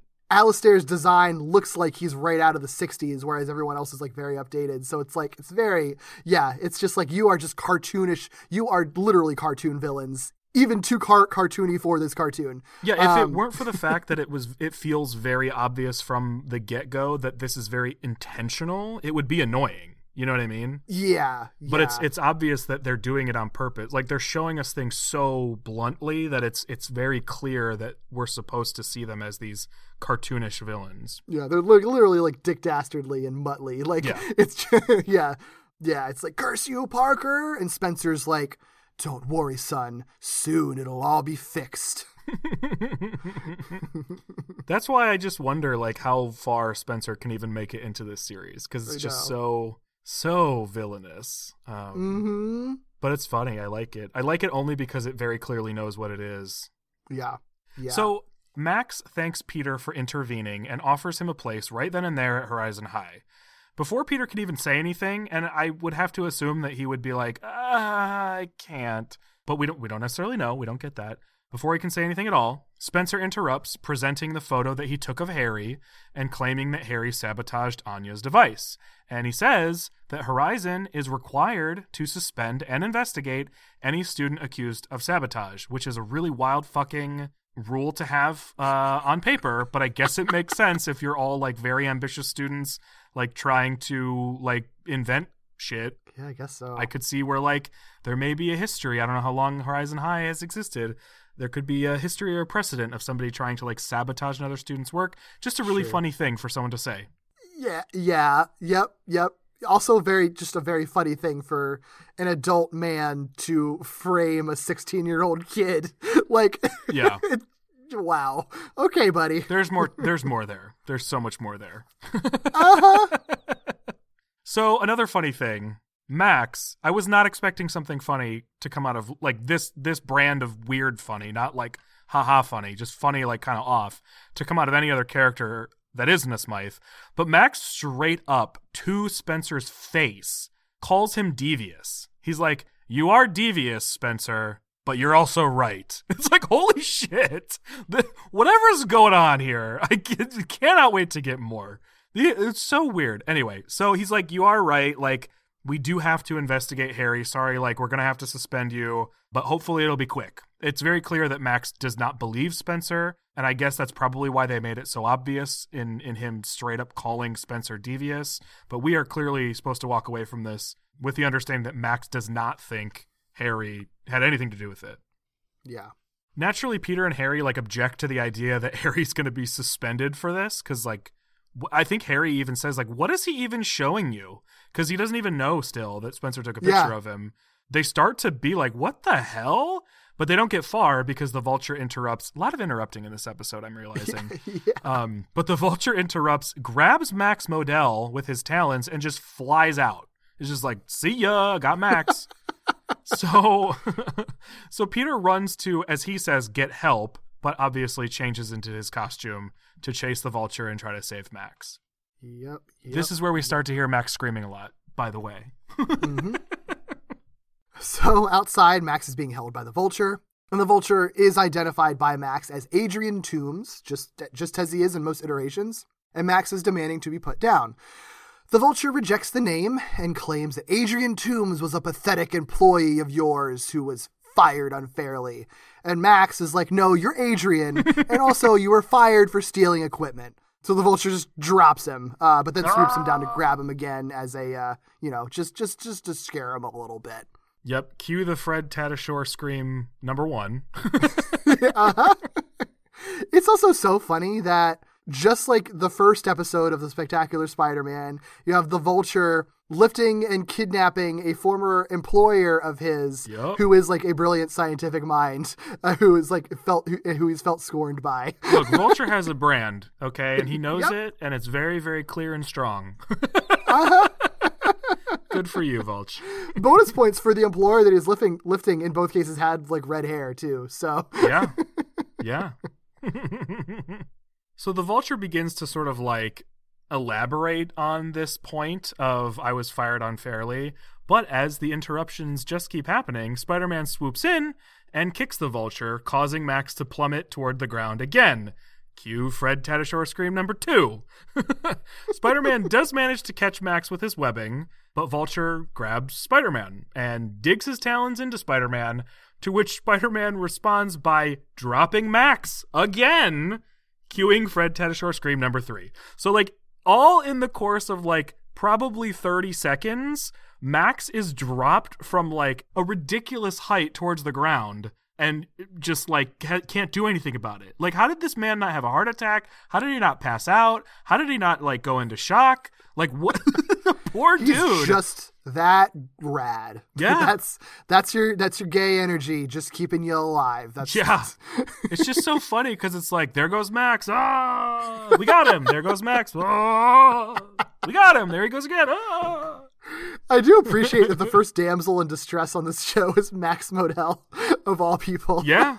Hey, if you had to bet on who it would be, I would not have bet Max. Nope. I, I love it. I love it. Yeah, so here for yeah. it. It creates like really fun images too, because like Spider-Man escapes from like the Talon grip and he grabs Max, and Max is like, okay, Spider-Man is a sixteen-year-old kid and pretty much has the body of a sixteen-year-old kid, and Max is a is a giant of a man, and it's just like holding on to Spider-Man, like basically just like holding on for dear life and just like hanging. And it's just like the funniest image to me, because yeah. not only does it demonstrate that like Spider-Man is strong enough to hold Max, which he does multiple times, but it also implies that Max just has like the most ridiculous bear hug grip of all time. Love because it. Spider-Man's not hanging on to him. He's hanging on to Spider-Man. Like, I'd, I'd, I'd love to feel that bear hug grip personally. He would kill a man. Mm-hmm. If hey. that were not Spider-Man, Sp- that, Peter would be dead. Hug me to death, Daddy. I'm here for it. It's just, it's like the funniest image of just this like giant yeah. of a man hanging from like a teenage superhero, like trying not to die. It's so funny. Great. It's great. I and love I it. specifically love this because the way that they don't die is Spider-Man makes his first web parachute of the series. Oh, yeah. And I Hell love yeah. me a web parachute. Hell yeah. Um, there's there's like a running gag in this episode. Not not even not that much of a running gag. It only happens. It comes up a couple of times. What, interrupting? Where, well, that. But did I also, do it right? Huh? I said, did I do it right? But I don't know what you're talking about. By, by interrupting you to oh. say that interrupting was a joke. God damn it! It's like the interrupting cow joke. Okay, that you did do it right then. Yeah, that wasn't what I was referring to, but you did interrupt me, like we often do all the time with each other. Um, no, there's a running gag of like people getting Spider-Man's name wrong because there's no spider logo on this iteration of his of his outfit anyway. So he's like referred yeah. to as the Beetle at one point. I do like that the Max's assumption is flying squirrel, and he says it. He's just like, "Thanks, flying squirrel." Like he's so sure of himself that that's who Spider-Man is. Yep. Which I feel like says a lot about him as a person, which I like. I guess. That he would, that his, that the first, like, the first, like, acrobatic, like, like, in the air animal that he could think of is the flying squirrel. I think that's very charming. Yes. Maybe I just have a crush on sure, Max like, Modell. That's probably, we all that's do. probably more we all do. If you don't have a crush on Max Modell, regardless of who you are, you're wrong. Like, yeah. He's just a delightful man. um but uh but yeah, we get the flying squirrel. I think we get a bug boy at some point. um Vulture calls him bug boy, that's right. Yeah. So and that is that is that is like an important thing throughout the the episode. Yeah. Yeah. So back at Midtown, amidst the destruction of the auditorium, Vulture returns to confront Spencer Smythe. And he's basically like, I was promised vibranium. And Spencer was like, don't worry about it, like we'll figure it out, but I just had some personal business to take care of first. To which Vulture is like, fuck you and your personal business, and just like blasts him with his like sonic blast. Alistair like begins to step in. Like, I don't know. I guess he was just sort of like running to his dad, which is understandable. Sure. But I mean, like Vulture was just going to hit him too. And, and, and starts to do that. Like he starts to, to move in towards the Smythes. Uh, but Spider-Man ultimately ends up intervening. Yeah. So as he intervenes, uh, you know, the Vulture begins to unleash another sonic blast. Before he lets loose, Spider-Man just webs his mask up and flings him into a wall, breaking all his flight equipment. That That's it. Okay. You defeated him. I will say the only thing I'm really confused about, because I'm fine with his, his equipment breaking from being slammed in the wall. Like, I could see that being like a genuine sort of like weakness. I would really like to know what they intended was going on when he webs the mask of Vulture, because isn't it sort of clarified that the sound he's making is actually coming from his chest? Like he screams and it's like magnified by his equipment, and the blast actually comes from like his lower throat. Was I looking way too deeply into this? Oh, I didn't really think about it, but yeah, it is. I mean, oh God, it feels yeah, like you're right. But yeah, like the sonic blast is like lower. It's like lower throat, or maybe even his like upper chest or something like that. But maybe, he...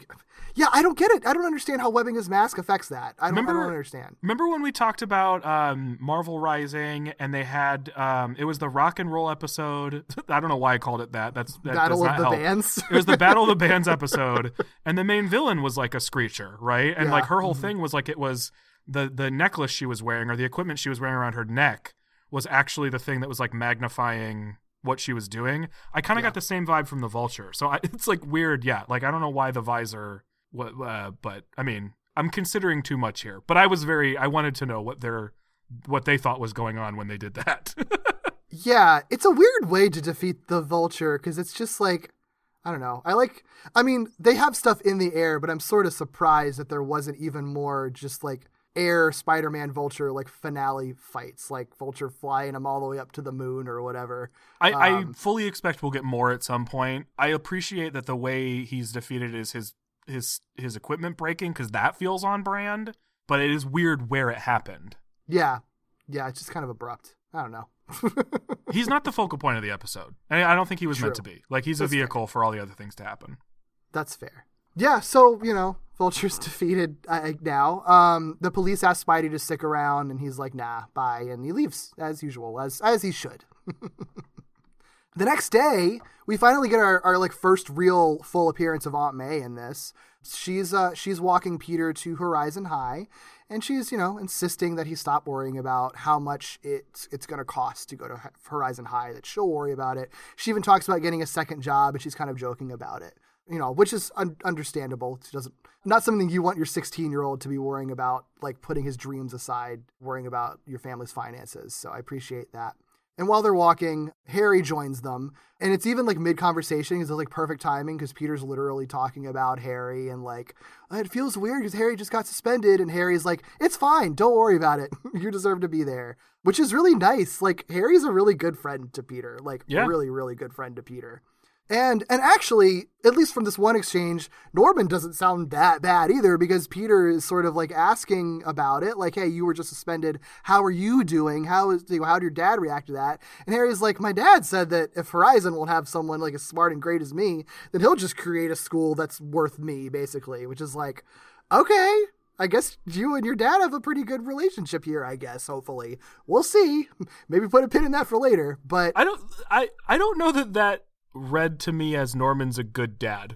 To no. me, it more read like megalomaniac.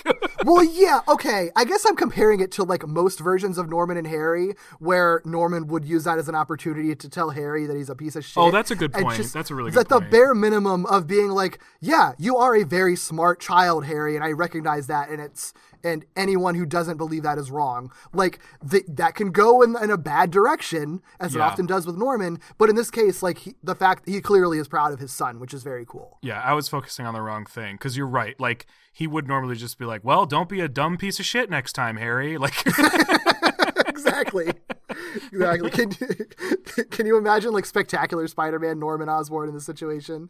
Oh, my God. Demand more of me, Dad. What do you want next? I fly a helicopter. I can fly a spaceship next. I'll go to the moon. The moon is such a planet. What next, Dad? Jupiter? Norman's just like, I mean, you went to Jupiter. You could have gone to Saturn. I heard Pluto's out there. You dumb idiot. anyway, anyway. Yeah, Peter's got a good friend. They're back at the smoothie place with the loud rave music again. And Harry says he will take over for walking Peter to school instead of Aunt May. And because they all know each other and they're all friends and everything. So they're in the smoothie place. Harry shares that uh, he's trying to make sense of the events leading up to his suspension because it makes no sense if you're anyone but Spencer Smythe.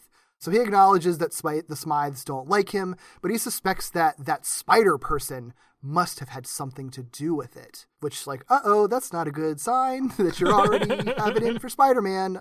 Yikes. Yep. And Peter, like, does start to object to this, but he doesn't really, like, go far with it, mostly because he's kind of pleasantly distracted by the fact that Harry actually recognized Spider-Man's aesthetic as a spider, the only person who has done that all episode. Yeah, and and it's really sweet. Like, it's it's it's sort of depicted in this, like, Peter's about to, because it's in the same setting as before, where Peter, like, starts to go on, like, a, a sort of, like, science-y, ranty, dorky sort of, like, tangent. And instead of Harry interrupting him, he sort of interrupts himself by realizing, like, oh, Harry's my friend. Like, I just think yeah. it's kind of sweet. This is going to be, like, my Spectacular Spider-Man Eddie Brock, I feel like, because I feel like I'm just going to continually kind of warm up to Harry and Peter's friendship a lot. And Harry is, like, such a nice a nice kid, at least in terms of how he how he interacts with Peter, that it's like, I'm not looking forward to the inevitable Harry and Peter clash. That I was going to say, get ready. Yeah. Get ready there's for no it. way that it's not going to happen in some capacity, right? So, like... Yeah, and which is good because honestly, most Peter and Harry adapt like adaptations up to this point that I've seen, I don't think sell it very well often. Like there, there are good Harry Osborn stories, but I feel like there's too much jealousy too early often in Peter Harry stories, which is probably more authentic to the comics, you know? Sure. Um, like Harry was, was introduced as kind of a dick and they had to kind of build up their friendship. But I do like this take of being like, no, they're not just best friends in name only. Like, there is a palpable relationship here that you are not going to want to see dissolve, because it is a really nice, pleasant friendship. And I think having Harry be the only person that gets Peter really kind of solidifies that. And they hammer it in in this scene a lot. Um, and he's also very supportive of Peter, which, like, the fact that he's not acting jealous of Peter, you know, getting essentially getting his spot at Horizon High, and and the way that the scene ends, where the they leave the uh, smoothie place for school, Peter is like kind of rocking, walking the wrong direction, because he's supposed to be going to Horizon High, right? But he's walking with Harry, who's walking to Midtown, and he's like, "Oh, I'm going in the wrong direction," and Harry replies, "No, Pete, for once you're going the right way." Which is so sweet. He's so supportive. He is really supportive. And it is really nice to see, because they do plant the seed of like, well, we're going to get the conflict because he doesn't trust Spider-Man, and Peter knows that. But it's like a nice subversion in a way of like, yeah, like there's there's not jealousy with Peter, which yeah. would be so easy. Would be so easy. It, that's what most things do. That's the thing, a problem that I have with the Raimi movies, I think, especially because like Peter and Harry's like dissolution of their friendship is such like a fundamental like running thread in all three of those movies. But I think a big problem with it is that they sort of start off with Peter and Harry like not having that good of a friendship. Like you see a little bit of it. And but like Harry is kind of an asshole to Peter right from the get-go, to the point that like by the time the third one rolls around, they have to like have like flashbacks and have Harry lose his memory just to be like, oh oh yeah, these were actually like good friends, by the way, before Harry became a supervillain. Like, I know we never showed that ever, but we're gonna show that now. Like, I love that the show is like is is doing such a good job at establishing that here. So what you're saying is you don't prefer the nineties cartoons approach of ignoring that they're friends for an entire season and then just telling us they're best friends in the first episode of the second season? Like, that's not your vibe? Oh, God. Oh, my God. uh... Yeah, you're right, though. I mean, they do. And, and it's it's weird because it almost does feel like, because of how many times they've done it that way, it almost feels like fundamental, but it, like, doesn't have to be, because there yeah. are just better ways you could do it. So it's like yeah. it's, like, weird and notable when it's being done better, even though it's, like, not in line with what you expect and almost consider the standard. Yeah, yeah. Huh? I, I I dig it, though. Really excited, but also like not looking forward to seeing where this inevitably go, inevitably goes with Peter and Harry. But I'm very here for like mm-hmm. the drama that is inevitably going to happen because of how they've set up the yeah. uh, emotion of this relationship. Uh since you mentioned Eddie Brock, like yeah, you're just giving me flashbacks mm-hmm. of Spectacular It's so that Eddie. Vibe. I'm I feel for you now because I'm very I feel like I'm I'm all I'm. I'm already like on the road to being in that exact right? same place. We're just like, in. No, he's just a sweet boy, and I know where this is gonna go. No, yep. Yep. You don't have to do it. You could do anything you want. It doesn't have to be that. Exactly. Exactly. Well, the episode ends with Peter arriving at Horizon High, and it actually, you know, one thing that we didn't mention, but I'm just thinking of now, is when they leave the smoothie place, like it's raining. And when he gets to Horizon High, this is, I mean, this is corny and it's heavy-handed, but when he gets mm-hmm. to Horizon High, like, basically the, the storm breaks and it, it becomes sunny and shines down on Horizon High and Max Modell, who is there waiting for him outside. So he meets up with Max Modell outside and uh, reflects on Uncle Ben's advice about people finding their gifts, and basically says, maybe I've, maybe I've found mine, which is really mm. sweet. Very sweet. Another reason why I think we're supposed to focus on that bit of advice from Uncle Ben. The first episode literally ends with it. Yeah. Well, I think, you know, I think it, it makes sense. It yeah. totally makes sense. Yeah. There's a lot of sweetness in this show that I like. Yeah. I'm, I'm, I'm really looking forward to seeing more of that. I'm here for the sweetness. Mm-hmm. It doesn't feel like saccharine or anything. It feels like genuinely no. like nice. Yeah. Yeah. The characters, the relationships are, are well written and stuff. So I, I'm here for it. Couple faces of the episode. Uh, one yeah. of them. Yeah, man, weird. We got some faces. That was weird. What, me? um, the uh, the first one is from the flashback with Uncle Ben at the very beginning of the episode. Peter makes this really funny face upon seeing Uncle Ben's intentionally goofy formula, and it's like before he says anything, and you kind of get the vibe that he's like, okay, how do I respond to this? Uh, Uncle Ben, without just being like, that's stupid. um, he's like looking up to the side and being like, uh-huh, uh, okay. And it's one of the, like last week, it's one of the few times we get sort of like an extreme reaction from somebody. Yeah. Like in their, in their sort of like facial reaction. Yeah. It's very cute. Very, very cute. Yeah.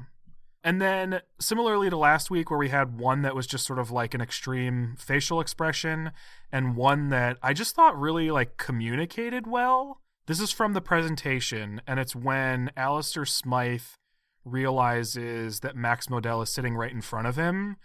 And I think it's sort of like an, at least from what we've seen so far, an uncharacteristically like really pleasantly composed shot, because mm-hmm. it's it's looking into the audience.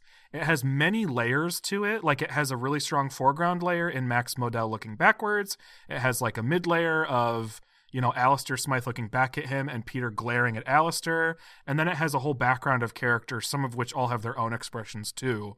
And it's done from what I think is a really cool angle that they didn't need to use. They could have very easily gone for like an easy angle that would be more in line with what you expect based on just the style of things. It also yeah. communicates like the characters' relationships in the moment really, really well. And I just think it's like a really nice, well done shot. My favorite part is the guy sleeping right behind Alistair. Yep. Here, I have a question for you. Is that the kid that Spider-Man saves? Like the the one person left in the auditorium? Because oh, if so, oh, that's hilarious. I don't remember at all who he saved, but I would love to believe that because that would be genius if that was the case. Because there was like one kid left when the ceiling started falling, and I want to believe it's the kid who was asleep. Yeah. There's also a kid, like, if you look at Peter and you look behind him and slightly to the right, there's also a kid who's making just, like, a, a random surprised face. I guess he's, like, in shock that there's a hologram on stage. Oh, um, I mean, that, that's fair. That's a weird thing to witness no, in an totally. auditorium at your public school. No, I know, I know. It's most... just funny because, like, everybody else is just, like, staring forward. And this kid is like, oh! He's like, is no one else seeing this shit right now? What's What are you guys on? Uh-huh. And actually, I didn't notice this until just now, but if you look even further into the background, I think we have a Stegosaurus-haired kid right by the exit. Yeah, I think you're – I can't – it's hard to tell, but it might be. I love Spot the Stegosaurus. Yeah. That's the new game for this show. Yeah, it's great. It's great. Yeah. Well, what do you think of this one? I like this one a lot. I like this one more than the Origin Shorts, I think, because it's like a real episode of television, um, and I think it establishes stuff really well. Even though we're not actually at Horizon High, which we're going to get a lot of next week, which is like the main setting of the show and stuff. Yeah. I think it establishes a lot of the relationships and sort of the vibe of the show a lot better than the Origin Shorts did. And I'm I'm liking the vibe of the show. I think it's really well paced. I think that like the way that they're sort of introducing characters, it's it's very similar to how Spectacular Spider-Man did it. But I like that, where it's sort of like making it clear that you're seating uh, seating a lot of characters in this sort of wider, fleshed out world that you know j- that you're going to see more of. Um, you know, there's a few mysteries that are already being set up that aren't like huge, but can potentially become huge. There's clear like tension between certain characters. Like I feel like it does a nice job of establishing things that are clearly going to come into play later without feeling like it's an episode full of setup. Like it still yeah. feels like we got a nice little a nice little story, even if, you know, the Vulture kidnapping an employer is not exactly a revolutionary one, but it works. It's no, fine. But it contributes to something they were already establishing, which is that Max Modell, who is this just delight of a giant man, you know what I mean? Like mm-hmm. has this enemy in this sort of like comical villainous character, Spencer Smythe. And you're like, okay, well, that's like, I mean, that's a dynamic, I guess. But then the fact that Max Modell also has the Vulture who wants to take out a grudge against him, like it builds this sort of aura around Max Modell from the yeah. very beginning that like, okay, either Max Modell is very, very misunderstood, or he has had to take responsibility for really difficult things that other people, kind of like Uncle Ben was talking about, are taking out in the wrong way because they don't understand the situation that happened, or they mm-hmm. were misplaced in the first place. Like it, it starts to bring up a lot of questions about this character, Max, who I suspect people either just straight up aren't familiar with at all, or who probably weren't expecting to be a big deal to begin with, because he's yeah. like a vis- basically like a visiting teacher. I mean, like we get teachers in other circumstances because Peter's a nerd, but like he's not Kurt Connors. He's not like Peter's mentor. He's like just a guy Peter looks up to. You know what I mean? So yeah. they build a lot around that. And then on top of that, you add the sort of like next generation aspect of it, of Alistair obviously like carrying on his dad's grudge while also carrying out like his dad's sort of same personality traits of being jealous of the people who are successful around him, having probably recognized that Peter could be one of those people and taking that out on Peter, Peter not liking mm-hmm. him back. You have the new students who are like proud of their work, and that's sort of interrupted by Peter, where you know he's going to end up anyway. Like from one episode, you could create just like this massive sort of like web chart of relationships that aren't shoved down your throat, but if you really want to map it out, it's like really big already.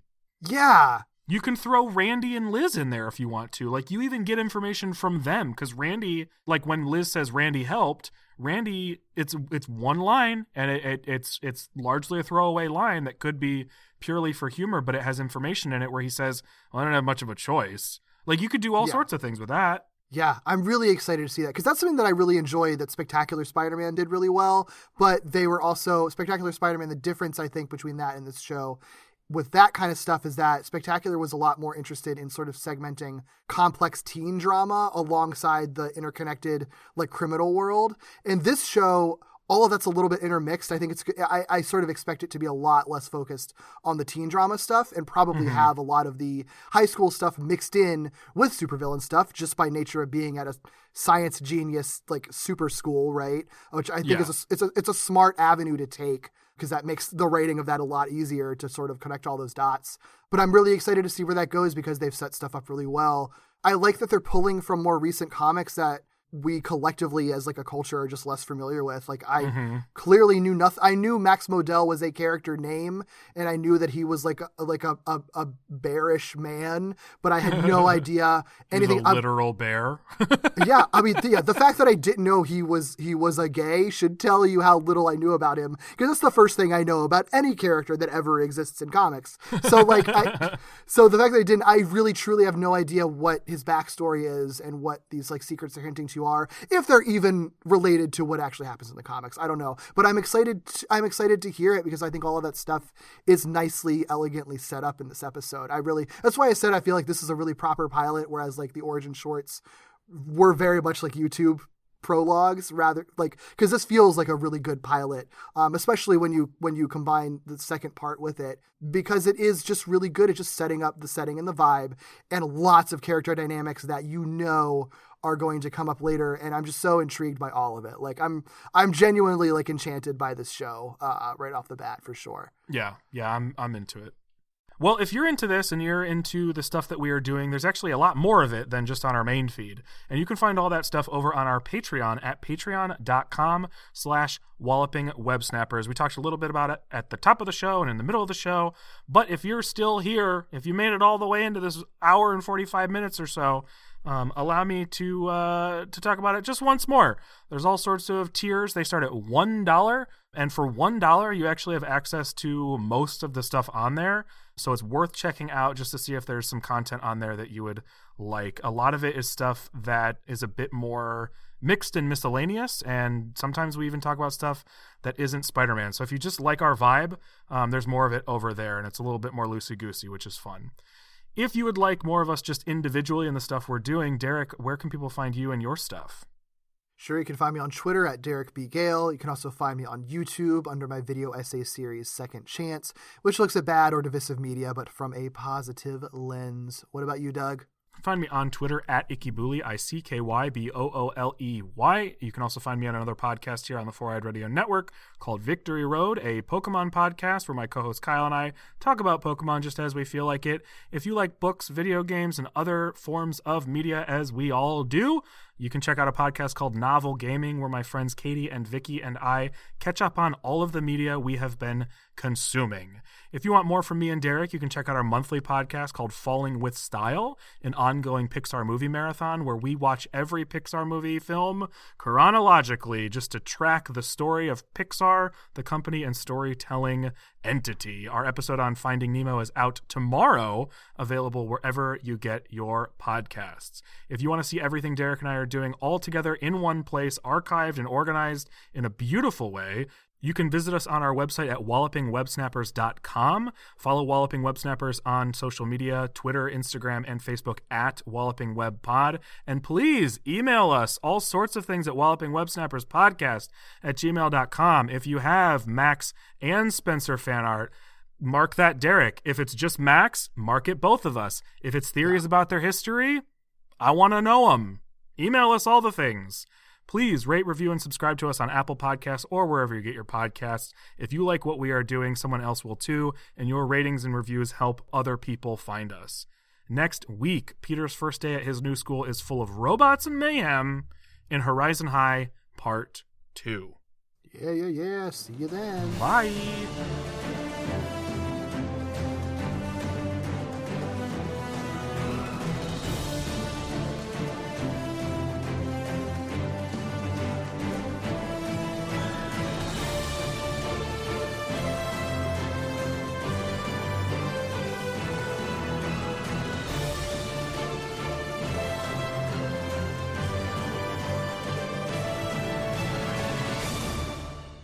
Yeah, so as he intervenes, uh, you know, the Dulcher, the Dulcher, the good Dulcher. Lord. Wow.